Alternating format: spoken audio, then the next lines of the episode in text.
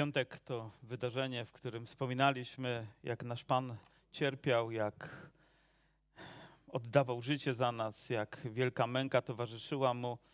Czasami lubimy my jako ludzie uciekać od takich chwil, ponieważ wydają nam się zbyt trudne, zbyt bolesne. Od razu chcielibyśmy przeskoczyć do zmartwychwstania, do radosnych wydarzeń, do ogłaszania zwycięstwa w naszym życiu.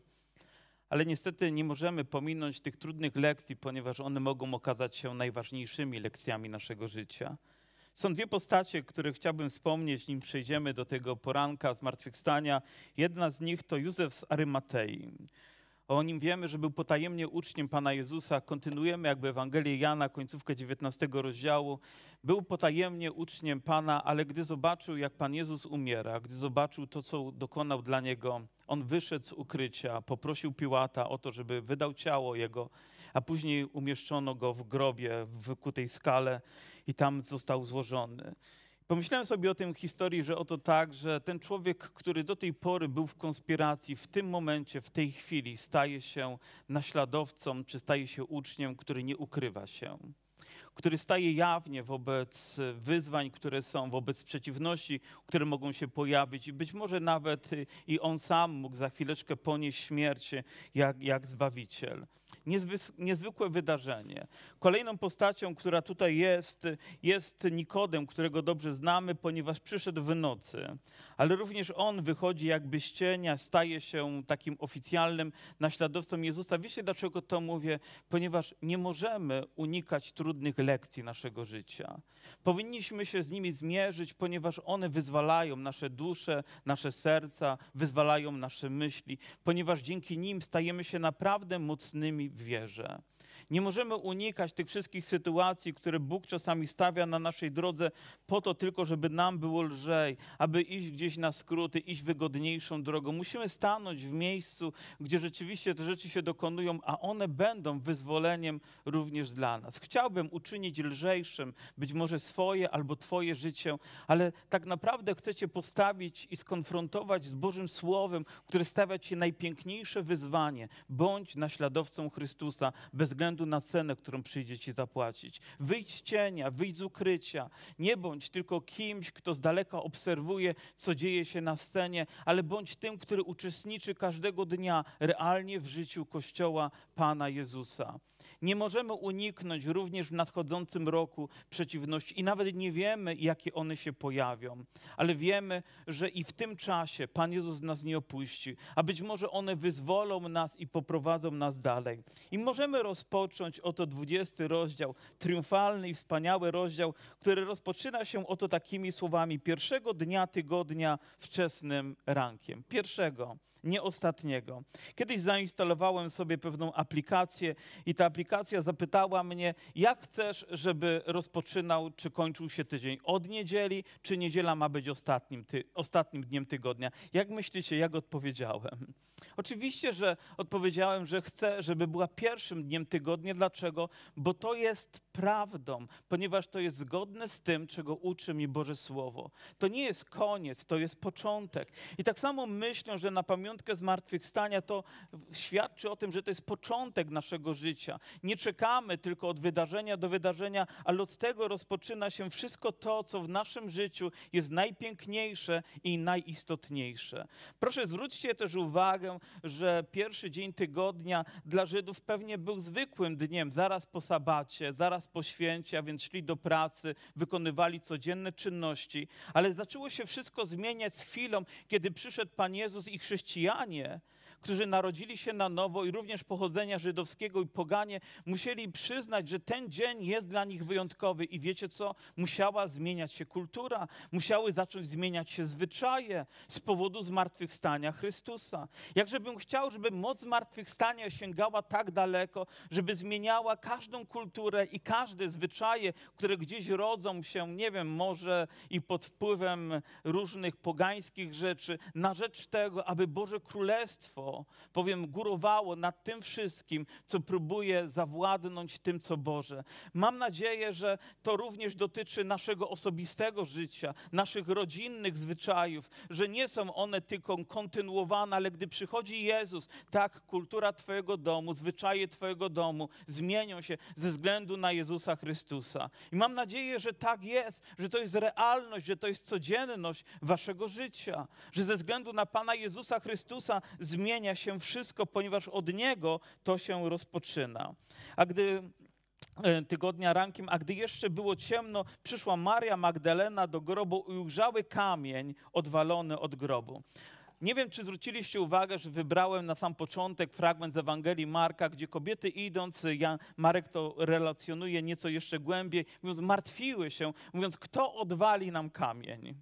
Kto sprawi, że ten kamień zostanie usunięty? Martwiły się o coś, co już zostało zrobione. Kamień został odwalony. Ale powiedzcie, czy to nie jest tak ludzkie, że czasami martwimy się o coś, o co Bóg już się zatroszczył i rozwiązanie tego znalazł?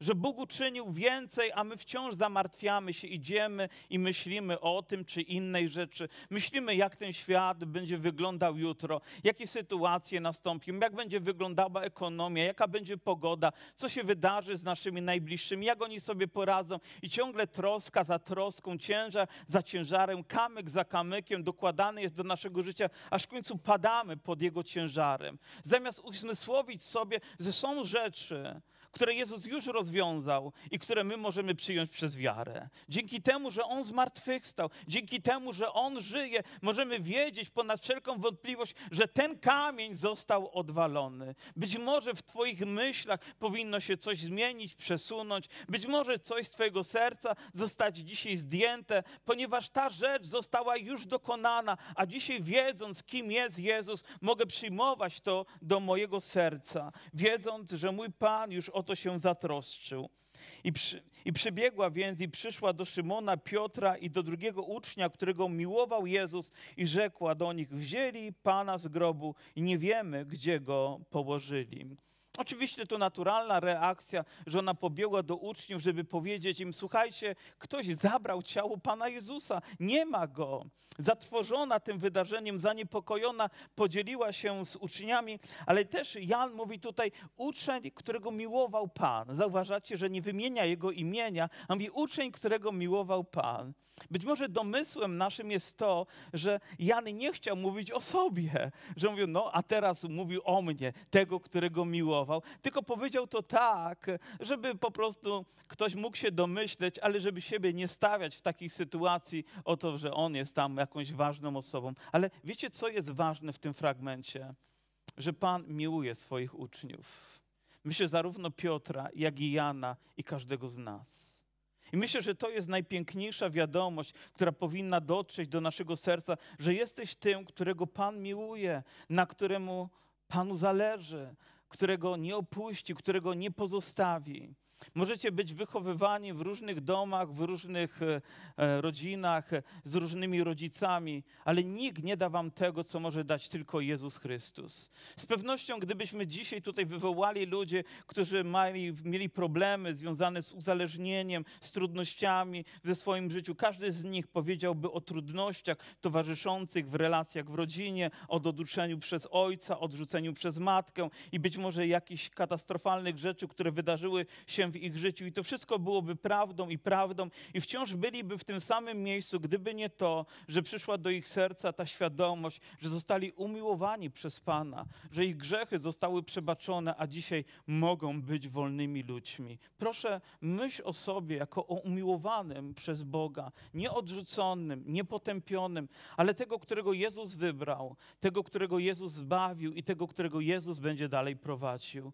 Jemu zależy na tobie bardziej niż komukolwiek. Może twój mąż nie okazuje ci tego, może żona nie potrafi tego wyrazić, może dzieci nie otrzymują od rodziców tego, czego potrzebują, ale nigdy nie zabraknie nam Bożej miłości w naszych sercach, gdy jesteśmy razem z Nim. Amen? To jest prawdą. I ta prawda rozgrzewa również i moje serce. Powiem, jako nastolatek poznałem Jezusa i moje zwyczaje się zmieniły. Do tej pory, powiem, większość czasu spędzałem na stadionie, grając piłkę. Od tego dnia większość czasu zacząłem spędzać w kościele, uwielbiając Boga i ucząc się na Jego temat. I nie żałuję, ponieważ były to najcenniejsze chwile zainwestowania w moje serce, których mogłem doświadczyć. I rzekł jej, mm, i przepraszam, żeby nie pobiec za daleko, rzekł Jezus niewiasto, czemu Piotr do niej, ha, ha, ha, ha. Pobiegła więc i przyszła do Szymona, Piotra i do drugiego ucznia umiłowanego i rzekła do nich, wzięli Pana i nie ma Go, gdzie go, złoży, gdzie go złożyli. I obym nie poszedł za daleko i mam wrażenie, że sobie trochę pogubiłem fragmenty. Pozwólcie, że odniosę się do Ewangelii Jana i do tego, co chcę. Wykasowałem sobie po prostu jeden slajd i nie wiem dlaczego, pewnie diabeł mi go ukradł, ale w związku z tym, że mam Biblię na miejscu, zaraz do tego powrócę. No otwieraj się szybko.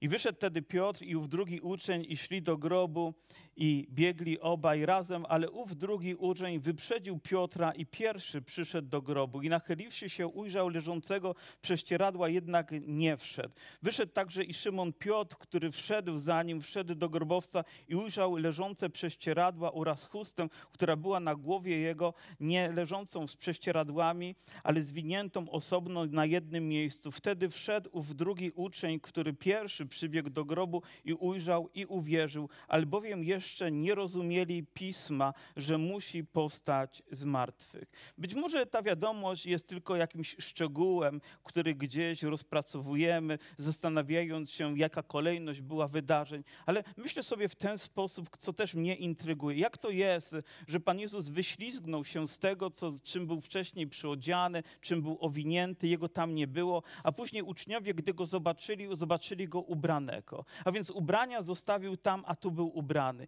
I pewien kaznodzieja zadał pytanie ludziom, skąd Pan Jezus miał ubranie? Czy on gdzieś ukradł ze sznura? Czy gdzieś po drodze zdarzyło się, że ktoś wywiesił ubranie i po prostu zabrał komuś? Czy też Pan Bóg dał mu nowe odzienie? Czy to również był cud stworzenia, który Bóg dokonał, aby przyodziać swojego syna tak, aby inni mogli go zobaczyć? I nie była to już szata taka jak wcześniej, ale nowa szata, którą tylko Bóg może dać nam w ponadnaturalny sposób. My czasami martwimy się o takie szczegóły. A co będzie, w co się będziemy ubierać, co będziemy jeść, jak będzie wyglądało nasze życie. Czy nie myślicie, że o to wszystko Bóg zatroszczył się, zanim my o tym pomyśleliśmy? Że On ma moc poprowadzić nas dalej, niż my jesteśmy w stanie to zrobić. Że Bóg zna Twoje serce, zna Twoje potrzeby, zna też pragnienia Twojego serca. Nie tak dawno dostałem list, który też dostały, dostałem od, od brata, który zobaczył na klatce schodowej list od jednego z naszych braci, którzy przybyli tutaj z Ukrainy. I on dziękował w tym liście za to, że Polacy go przyjęli, że otworzyli drzwi, otworzyli serce, ale napisał takie słowa: Musieli Musieliśmy uciekać z naszego kraju, nie wiedząc dokąd jedziemy, nie wiedząc co nas czeka, nie wiedząc jaką sytuację spotkamy ale był człowiekiem wierzącym i wierzę, że po drodze modlił się o to, żeby Bóg o wszystko się zatroszczył. Dzięki Bogu trafił do naszego zboru i znalazł miejsce, dach nad głową, znalazł odzienie, znalazł łóżko, znalazł wszystko, czego potrzebował. Wiecie dlaczego? Bo Bóg o nas się troszczy. Bez względu na to, gdzie będziemy, Bóg wie, czego potrzebujemy. Jeżeli jesteśmy Jego dziećmi, nawet jeżeli z tego miejsca przyjdzie nam wyjść, to tam, gdzie się znajdziemy, Bóg znajdzie dla nas zaopatrzenie. Jeszcze nie wiemy, w jakiej sytuacji my, jako naród, będziemy musieli się znaleźć, ale ja wierzę, że jako wierzący człowiek mogę we wszystkim zaufać mojemu Panu. Ojciec zatroszczył się o syna i ja wiem, że syn zatroszczy się o swój kościół, zatroszczył się o każdego z nas. Więc dlaczego to dźwigamy? Dlaczego wciąż myślimy o tym kamieniu, który jest nieodwalony? Dlaczego wciąż te ciężary spadają na nasze serce, a my pod ich ciężarem tak często się uginamy? Ale gdy weszli do grobowca, ujrzawszy, uwierzyli.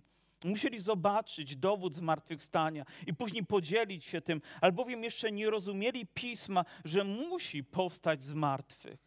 Że choćby cały świat sprzysiągł się przeciwko temu, to wiemy, że Jezus musiał powstać z martwych. Nic nie było w stanie go przed tym powstrzymać. I tak samo Boże Słowo musi się wypełnić. Każda jego jota, każda obietnica, którą Bóg nam dał, musi się wypełnić. Czy wiecie, że w Panu Jezusie Chrystusie w tym momencie wypełnia się tak wiele proroc, że prawdopodobieństwo wypełnienia ich jest wręcz niemożliwe. To tak, jakbyśmy wsiedli do samolotu, wznieśli się na 10 tysięcy metrów i z tych 10 tysięcy metrów nad Oceanem Atlantyckim zrzucili jeden grosz, gdzieś on spadł i później wylądowali na jakimś lotnisku, wsiedli do łódki, najlepiej jeszcze z wiosłami i dali człowiekowi jeden dzień i jeszcze bez sprzętu nurkowania, żeby odnalazł tą, e, ten jeden grosz. Jest to niemożliwością. I tak samo wszystkie te proroctwa, które zostały zapowiadane, było niemożliwe, żeby się wypełniły, gdyby nie ingerencja Boga. Po ludzku było to niemożliwe. No dobrze, moglibyśmy jeszcze zaplanować swoją drogę, moglibyśmy jeszcze zaplanować jakoś miejsce, w którym może nasza droga by się zakończyła, ale czy możemy zaplanować to, że powstaniemy z martwych, że powstaniemy do nowego życia? Czy człowiek może sobie to zaplanować? Nie. To może dokonać tylko i wyłącznie Bóg, bo od Niego zależy nasze życie. Więc dlaczego martwimy się wciąż tym? Dlaczego wylewamy łzy, skoro Bóg będzie troszczył się o nas każdego dnia? Moja siostro, mój bracie, niech te słowa będą zachętą i uwolnieniem również tak, jak i były z pewnością dla nich, bo pismo się wypełniło, bo słowo się wypełniło i te obietnice, które Bóg dał również Tobie, może włożył je wiele lat temu, może dzisiaj rano je czytałeś, a może dzisiaj docierają do Twojego serca. Bóg chce, aby wypełniły się w Twoim życiu. A później Maria stała na zewnątrz grobu i płakała, a płacząc nachyliła się do grobu ujrzała dwóch aniołów w bieli siedzących, jednego u głowy, a drugiego u nóg, gdzie leżało ciało Jezusa. A ci rzekli do niej, niewiasto, czemu płaczesz? Rzecze im, wzięli Pana mego, a nie wiem, gdzie go złożyli. I to takie naturalne, kiedy widzimy coś, co nas boli, co nas dotyka, że pojawiają się łzy. Jej troska była tak wielka. Mówi, wzięli Pana mego, a ja nie wiem, gdzie on został złożony. On mówił, czemu płaczesz? Czemu płaczesz? Znowu troska, która się pojawia, a dzieło już zostało wykonane. Czemu płaczesz? Spytali jej. Wiecie dlaczego? Ponieważ ona jest bardzo emocjonalną kobietą. Tak jak większość kobiet, przeżywa to bardzo tak do środka. Dlaczego Piotr nie płakał? Dlaczego ten inny uczeń nie płakał? Tylko ona płakała. Ponieważ czasami przyjmujemy rzeczy bardzo racjonalnie, a czasami bardzo emocjonalnie. Piotr z pewnością zastanawiał się, kto ukradł ciało Pana Jezusa. Powiem, jaka konspiracja tutaj się dokonała, że ciało Jezusa gdzieś zostało przemieszczone. Kto mógł to zrobić? I z pewnością każdy z nas, każdy mężczyzna by myślał, ale kobieta myślała tutaj sercem, mówi, wydarzyło się coś, nie spekulowała, ale przeżywała to bardzo głęboko. I myślę, że my w Kościele jesteśmy różni. Czasami jesteśmy tacy pragmatyczni, a czasami jesteśmy bardzo emocjonalni. I czasami dochodzi do pewnego spięcia nawet między nami, bo wydaje nam się, że patrzymy na tą samą rzecz, ale inaczej ją pojmujemy. Ale według mnie pełnia jest w tym, kiedy coś poznajemy i przeżywamy. Kiedy nie tylko o czymś wiemy, ale porusza to również nasze serca, więc ta łza wydaje się być usprawiedliwiona usprawiedliwioną przeżyciem, które ma, choć wydaje się być też niewłaściwą, ponieważ ta rzecz już została dokonana. Nie musiała płakać z tego powodu, ponieważ Jezus żyje ponieważ On zmartwychwstał. Nie musiała wypłakiwać swoich oczu. Czy ty musisz płakać nad swoim losem, nad swoim życiem? Czy musisz zamartwiać się o cały świat? Wiecie, słyszałem bardzo smutną wiadomość o pewnym młodym człowieku, który tak bardzo przejmował się tym, co się stanie ze światem, że załamał się emocjonalnie. On myślał, co stanie się z ekologią, co stanie się z oceanami, co stanie się ze środowiskiem, które jest zanieczyszczone i zanieczyszczane. I tak wiele wziął na swoje serce, że jego emocje tego nie były w stanie wytrzymać, bo nikt z nas nie może tego wytrzymać. Nikt z nas nie może wziąć więcej. I nikt z nas nie zostanie uwolniony z takich rzeczy, jeżeli nie przyjdzie Jezus Chrystus. Oczywiście, że troszczymy się. Oczywiście, że chcemy działać tak, żeby było lepiej, ale nie jesteś w stanie unieść ciężaru tego świata. Nie jesteś zbawicielem. Nie możesz rozwiązać wszystkich konfliktów. A więc dlaczego wylewasz łzy i zamartwiasz się tym, co do ciebie nie należy? Dlaczego to robimy? Czy chodzi o kwestię emocjonalną, ponieważ tacy jesteśmy, czy też brak wiary, że jednak Jezus ma moc o to się zatroszczyć. Ja wierzę, że On ma moc zatroszczyć się o nas. Nie dlatego, że myślę racjonalnie, ale dlatego, że myślę biblijnie. Choć jestem poruszony sytuacją, to bardziej ufam Bogu niż wiadomościom, które do mnie, do mnie docierają. A gdy to powiedziała, obróciła się za siebie i ujrzała Jezusa stojącego, a nie wiedziała, że to Jezus. Jak widać, Pan Jezus był nierozpoznawalny. Jego przemiana była tak niezwykła. I rzekł jej Jezus, niewiasto, czemu płaczesz? Kogo szukasz? Kiedy Jezus zadaje takie pytanie i kiedy On dotyka naszego serca tym pytaniem, to tylko dlatego, że On chce nas dogłębnie zrozumieć. Nikt cię nie zrozumie lepiej niż Jezus. Nikt. Nie ma takiego duszpasterza, nie ma takiego duchownego, nie ma takiego specjalisty, który by tak głęboko wejrzał w Twoją duszę i w Twoje serce, jak Jezus Chrystus. On rozumie, co przeżywa ta kobieta, a mimo to chce usłyszeć to, co ona przeżywa.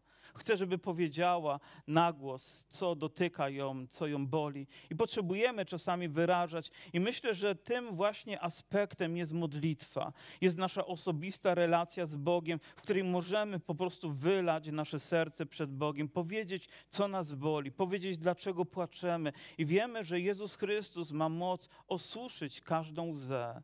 On ma moc uzdrowić każdą chorobę. On ma moc wziąć każdy ciężar z naszego życia. Sama jego obecność jest gwarancją.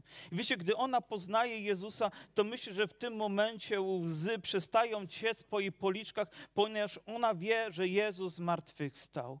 I każdy z nas, kto doświadczy bliskości relacji z Jezusem, każdy z nas, kto pozna Go osobiście, kto uświadomi sobie, jak wielkiego i wspaniałego mamy Zbawiciela, nagle gdzieś wewnątrz nas następuje cudowna przemiana, ponadnaturalna przemiana. Ja nie potrafię tego dokonać moimi słowami, ale tak Jezus, gdy przychodzi, przychodzi podczas nabożeństwa, gdy Go uwielbiamy, gdy jest zwiastowane Słowo, staje blisko z nas i On wie, co czujesz. On wie, że nie dajesz sobie rady emocjonalnie. On wie o każdym kryzysie Twojego życia, wie, a mimo to przychodzi i mówi: Moje dziecko, dlaczego płaczesz? Dlaczego się zamartwiasz? Przecież ja tutaj jestem. Ja jestem Twoim zbawicielem. Wiecie, inaczej by było, gdyby Jezus nie zmartwychwstał. Ona przyszłaby do grobu, być może wylałaby wonności, ale jej serce nie byłoby uzdrowione, jej dusza nie byłaby uzdrowiona. Tylko Jezus, Jego obecność, obecność może to sprawić w ponadnaturalny sposób,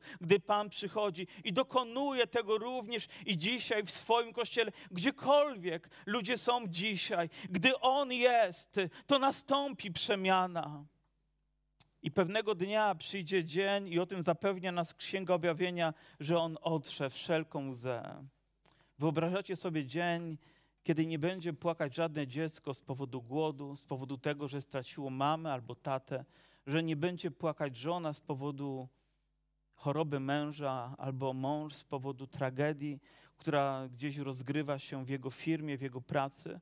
Wyobrażacie sobie, że nie będziemy musieli martwić się konfliktami, wojnami, tragediami, kataklizmami, ponieważ Jezus będzie panować. On mówi: otrze wszelką łzę, uzdrowi wszelką chorobę. On jest zapowiedzią tego. A ona, gdy usłyszała te słowa, rzekła, rzekł jej Jezus Mario, ona odwróciła się i rzekła mu po hebrajsku rabuni, to znaczy nauczycielu. Nie rozpoznała go, ale usłyszała jego głos i rozpoznała. Nie rozpoznała go fizycznie, ponieważ tak bardzo był zmieniony, Ale gdy usłyszała ten głos, jego melodię, te wyjątkowe słowa, które padły do jej serca, ona już wiedziała, że mówi do niej. Wiecie, tylko Jezus potrafi wypowiedzieć nasze imię tak jak nikt inny. Naprawdę w taki sposób, że dociera to tak głęboko, że dreszcz człowieka przeszywa. Nie wiem, jak jest w waszym życiu. Ja nie uważam się za jakiegoś mistyka, człowieka, który codziennie ma trzy objawienia rano, w południe i wieczorem, a może nawet i więcej. Ale miałem kilka takich wydarzeń w moim życiu, gdzie społeczność z moim Bogiem była tak realna jak z wami. Co prawda nie widziałem fizycznie go, może takiej postaci, ale mentalnie wewnątrz mnie ten obraz był wymalowany. I pamiętam chwilę, gdy stałem na przystanku, mógłbym nawet pewnie postawić dzisiaj tam krzyżyk, ponieważ dokładnie zapamiętałem to miejsce, zapamiętałem emocje, które mi towarzyszyły. Wiecie dlaczego? Bo widziałem Jezusa, który umierał za mnie i który przemawiał do mnie i mówi: Synu, nie martw się, Twoje grzechy zostały przebaczone. Ta jedna chwila spowodowała, że to, że Jezus do mnie powiedział, że nie do kogoś obok, kto stał i stało ze mną wraz kilkanaście, może kilkadziesiąt osób, które czekało na autobus, ale przemówił do mnie, przemówił do mojego serca, stało się tak wyjątkowe i niezapomniane. Każdy, kto spotkał Jezusa osobiście, nigdy nie zapomni tej chwili. Do każdego z nas, gdy Jezus przemawia osobiście, gdy wypowiada Twoje imię, a On je zna. On wie, co przeżywasz, On wie, z czym się zmagasz, staje się uzdrowieniem i On mówi rabuni, co znaczy nauczycielo, ale myślę, że wypowiadała to w taki sposób bardzo głęboki, oddając szacunek i ciesząc się tym, że Jezus stoi naprzeciwko niej. Biedni są ludzie, którzy nigdy nie poznali osobiście Jezusa, którzy nie doznali mocy Jego zmartwychwstania którzy wciąż przeżywają traumę i za trau traumą. Może zostałeś odrzucony i nie wiesz, co to nawet znaczy ojciec. Może nie wiesz, co to znaczy miłość matki. Może wielu innych rzeczy nie doświadczyłeś, ale gdy przyjdzie Jezus i On przemówi do ciebie, to ta boleść ustąpi, łzy przestaną ciec, a przyjdzie radość i pokój do twojego serca. Ona chciała go dotknąć. Jezus jak nie dotykaj mnie, bo jeszcze nie wstąpiłem do Ojca ale idź do braci moich i powiedz im, wstępuję do Ojca mego i do Ojca waszego, do Boga mego i do Boga waszego. I wyszła Maria Magdalena, oznajmiając uczniom, że widziała Pana i, i że jej to powiedział. A gdy nastał wieczór owego pierwszego dnia po sabacie, drzwi były zamknięte. Tam, gdzie uczniowie z bojaźni przed Żydami byli zebrani, przyszedł Jezus, stanął pośrodku nich i rzekł: Pokój wam. Nie dziwię się uczniom, naprawdę nie dziwię się, widząc to, co uczynili z Jego Panem. I widząc, jak niebezpieczni są ci ludzie, ile zła mogą wyrządzić, oni się ich po prostu obawiali. Wiedzieli, że za chwilę mogą zapukać do ich drzwi, wywlec ich jako naśladowców Jezusa, również potraktować tak, jak ich Pana. A więc wyobraźcie sobie tę traumę. Drzwi są zamknięte, a oni nasłuchują tylko, czy jakieś kroki nie nadchodzą, czy ktoś nie wedrze się do tych drzwi i nie zrobi im krzywdy. Wiecie, nie wyobrażam sobie, co w tym momencie przeżywają ludzie, którzy gdzieś są ukryci w bunkrach i nasłuchują tylko, czy bomby spadają, czy jest jakiś świst, czy jakieś niebezpieczeństwo nadchodzi. I to jest dzień za dniem, godzina za godziną, a nawet każda sekunda staje się wiecznością. Nie wyobrażam sobie, co taki człowiek może przeżywać, jeżeli w jego sercu nie ma pokoju. Nie wyobrażam sobie, z czym człowiek musi się mierzyć. Uczniowie stanęli w tym oto miejscu, ale oto przyszedł Jezus. Przyszedł, stanął pośrodku nich i powiedział: Pokój wam. Wiecie, te słowa nie byłyby wypowiedziane z taką mocą, gdyby Jezus nie zmartwychwstał. Gdyby nie stanął dzisiaj w tym miejscu i gdyby przyszedł dzisiaj do nas fizycznie, i gdyby miał przejść przez nas zbór, i gdyby miał zobaczyć każdego z nas, i miał się zatrzymać tam, gdzie nie ma pokoju, tam, gdzie jest jakiś konflikt, tam, gdzie jest jakaś potrzeba, tam, gdzie jest jakiś ból, wierzę, że Jezus stanąłby i do, położyłby rękę na swoim ramieniu, na Twoim ramieniu i powiedział: Pokój, moje dziecko, nie martw się, ponieważ ja tutaj jestem, ponieważ ja żyję, ponieważ ja mam mam wszelką moc na niebie i na ziemi. I dzisiaj świat niczego bardziej nie potrzebuje, jak usłyszeć tą gwarancję, którą może być tylko Jezus. I gdybyśmy dzisiaj zorganizowali jeszcze 10 konferencji na temat pokoju, nie będzie go na świecie, ale gdy przyjdzie Jezus, zapanuje pokój. Ale on zapanuje wszędzie tam, gdzie serce się otwiera na Jego słowo, na Jego obecność i na Jego działanie. Może budzisz się w nocy zalany potem, objęty strachem i nie wiesz, dlaczego tak się dzieje. Może brakuje ci pokoju. Może myśląc o jutrzejszym dniu drżysz ze strachu, ponieważ brakuje ci pokoju. Może nasłuchujesz kolejnych wydarzeń i nie wiesz, co się stanie, bo brakuje ci pokoju. Dlatego tak bardzo potrzebujesz zmartwychwstałego Jezusa, który przychodzi i mówi: Moje dziecko, mój synu, moja córko, nie martw się. Ja jestem gwarancją pokoju. Ja zmartwychwstałem, ja żyję, ja cię nie zostawię. A to powiedziawszy, ukazał im ręce i bok. Uradowali się tedy uczniowie, ujrzawszy Pana, i znowu rzekł do nich: Jezus, pokój wam. Jak ojciec mnie posłał, tak i ja was posyłam. A to rzekłszy, tchnął na nich i powiedział ich: Weźmijcie Ducha Świętego. Oto prawda. Potrzebujemy Ducha Świętego. On tchnął i powiedział: Weźmijcie.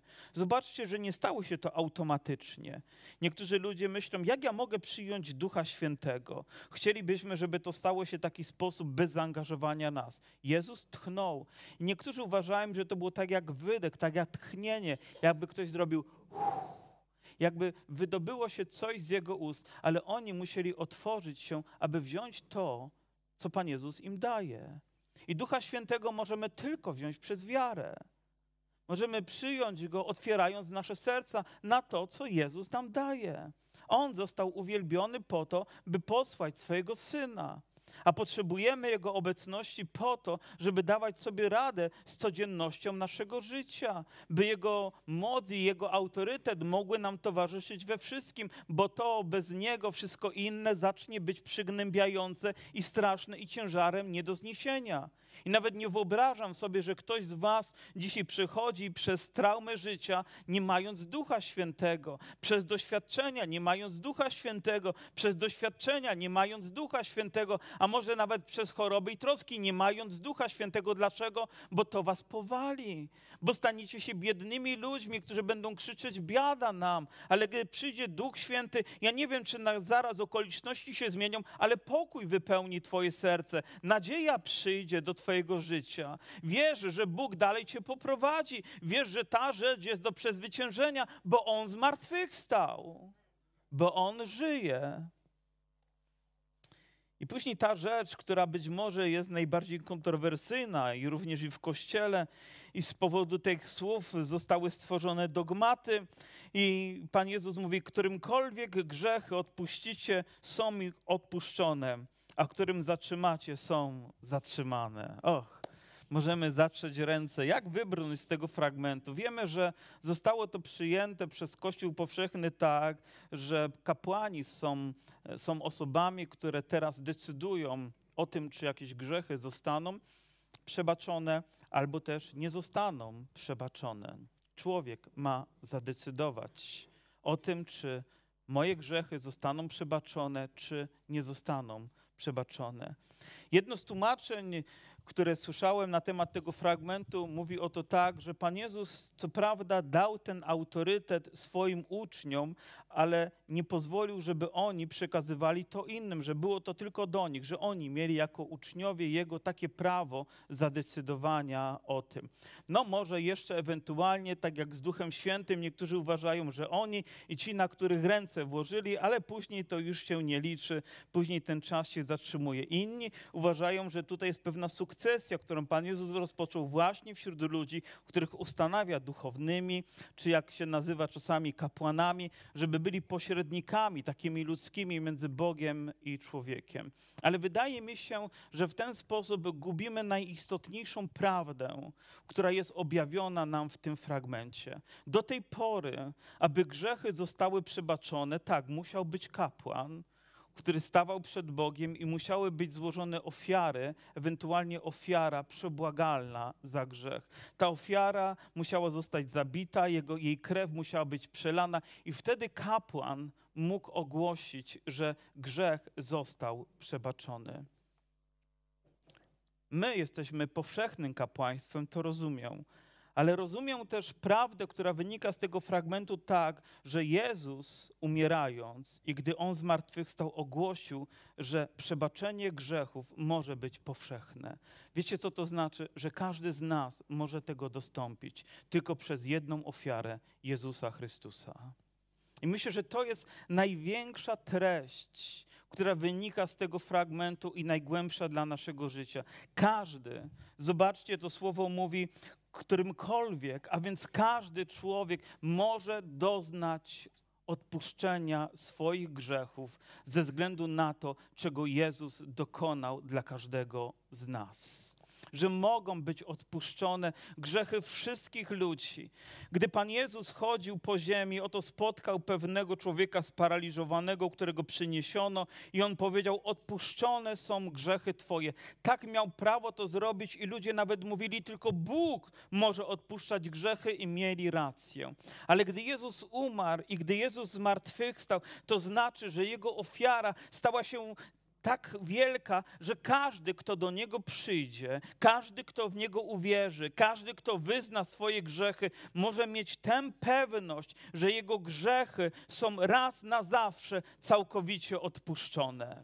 Inaczej wciąż byśmy w nich żyli. Wciąż one wiązałyby nasze myśli i nasze serca i nasze życie. Ale dzięki Jezusowi ten grzech może i będzie odpuszczony każdemu, kto do niego przyjdzie. Gdziekolwiek Ewangelia będzie zwiastowana, bo przecież wcześniej mówi: idźcie teraz i głoście tę wiadomość, że ja zmartwychwstałem i gdziekolwiek Ewangelia dociera, tam dokonuje się raz za razem to niezwykłe dzieło, że grzech grzechy człowieka są odpuszczane. Nie potrzeba zabijać kozłów, nie potrzeba zabijać innych zwierząt, nie potrzeba przelewać żadnej krwi, bo ta krew już została przelana. Jezus przypieczętował to, gdy zmartwychwstał i dzisiaj może powiedzieć mnie i tobie, a my możemy to przyjąć, że odpuszczone są nasze grzechy coś, czym nie dawaliśmy sobie radę, coś, z czego powodu byliśmy martwi, coś, co nas przygniatało i wpychało w rozpacz tego życia, zostało nam przebaczone, że ten ciężar, który dźwigaliśmy i żaden człowiek nie jest w stanie go sam udźwignąć, on został zdjęty z naszych barków, abyśmy mogli być całkowicie wolnymi ludźmi. I my dzisiaj możemy również ogłaszać tę dobrą nowinę, możemy stawać w autorytecie naszego Pana, wiedząc, że On żyje i ogłosić światu, że jest zbawienie dla każdego człowieka. To znaczy, że nikt stąd nie musi wychodzić ze starymi grzechami, nikt stąd nie musi wychodzić z tego miejsca i żyć takim życiem, jakim żył do tej pory. Dlaczego? Bo Jezus zmartwychwstał, bo On żyje i On ma moc oczyszczać każde serce. Jan potwierdził to później w swoim liście, gdy mówi: Jeśli wyznajemy grzechy swoje, wierny jest Bóg. Wierny jest Bóg i sprawiedliwy, i odpuści, i oczyści nam nasze grzechy. Aleluja! Oczyści nas z każdego grzechu. Co za cudowna nowina, która rozbrzmiewa w tego, w, z tego fragmentu, a którym zatrzymacie, są zatrzymane. Nawet nie myślę o tym, że mógłbym podjąć się wypowiedzenia takich słów i powiedzieć: O, Twoje grzechy nie zostaną przebaczone. Ale widzę ludzi, którzy nie korzystają z aktu zbawienia i wciąż pozostają w swoich grzechach. I to, to z przykrością muszę stwierdzić. Grzech zawsze eskaluje w życiu człowieka. Zaczyna się niewinnie, ale kończy się zawsze tragicznie zaczyna się od małej rzeczy, a kończy się wielkim pożarem i tragedią w życiu człowieka. Tylko Jezus Chrystus ma moc to przerwać. Tylko On może nas całkowicie oczyścić. Wiecie, gdyby sprawa dotyczyła tylko doczesności, może lepszego standardu życia, lepszego samopoczucia, Może nie przywiązywalibyśmy do tego tak wagi, ale rzecz toczy się nie tylko o to życie tu, ale toczy się o całą wieczność.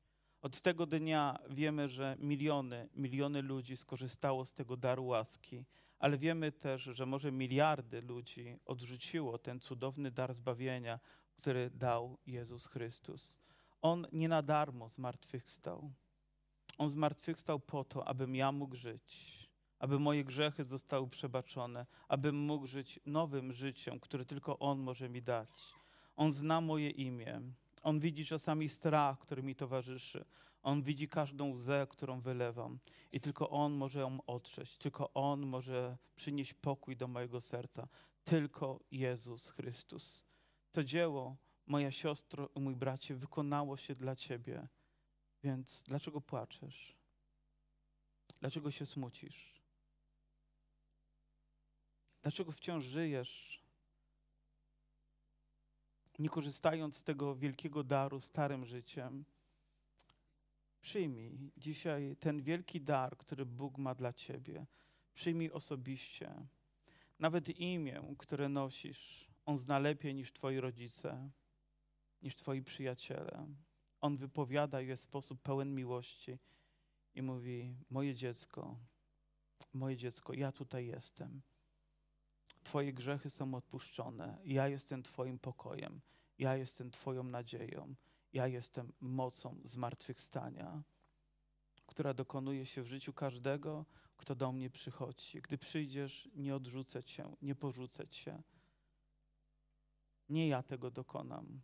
Nie mam takiej mocy, ale Jezus Chrystus może sprawić, że wyjdziesz z tego miejsca całkowicie wolna, całkowicie wolny. Być może tutaj zostawisz te troski i nie znaczy, że wychodząc nie dostaniesz trudnego telefonu, ale powiesz, Panie, ja wiem, że mnie przez to przeprowadzisz, ponieważ nie opuścisz mnie. I nawet gdy pojawi się kolejna łza, przyjdzie Jezus i ją osuszy. Przyjdzie Jego obecność i przyniesie uzdrowienie do Twojego życia. Pochylmy nasze głowy, pochylmy je. Pochylmy je przed Bogiem, pochylmy je w modlitwie, świadomości tego, że Pan chce, abyśmy zrozumieli, jak wielkie dzieło wykonało się dla nas. Możemy je wykrzyczeć głośno, ale wcale nie muszą być prawdą w naszym życiu, jeżeli nie doświadczymy tego osobiście. On chce, abyś Ty żył.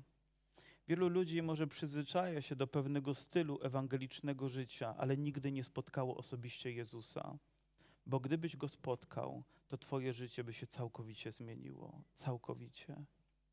Możesz śpiewać pieśni, które są Ci dobrze znane, ale wciąż Twoja dusza jest zagubiona, a Twoje serce jest obciążone ciężarem nie do zniesienia. Niektórzy nie wytrzymują nawet tej presji spotkania z Bogiem, ponieważ wiedzą, jak to jest trudne, bo rozstanie ze starym życiem jest kosztowne. Trzeba je zerwać, by rozpocząć nowe życie. Być może w życiu człowieka wierzącego również potrzebujemy takiego dnia, kiedy umieramy całkowicie dla tego świata i powstajemy, aby żyć w wolności całkowicie dla Jezusa. Może to jest właśnie ten dzień, ten dzień Twojej decyzji, Twojego wyboru, aby Bóg poprowadził Cię dalej. On otrze wszelką łzę.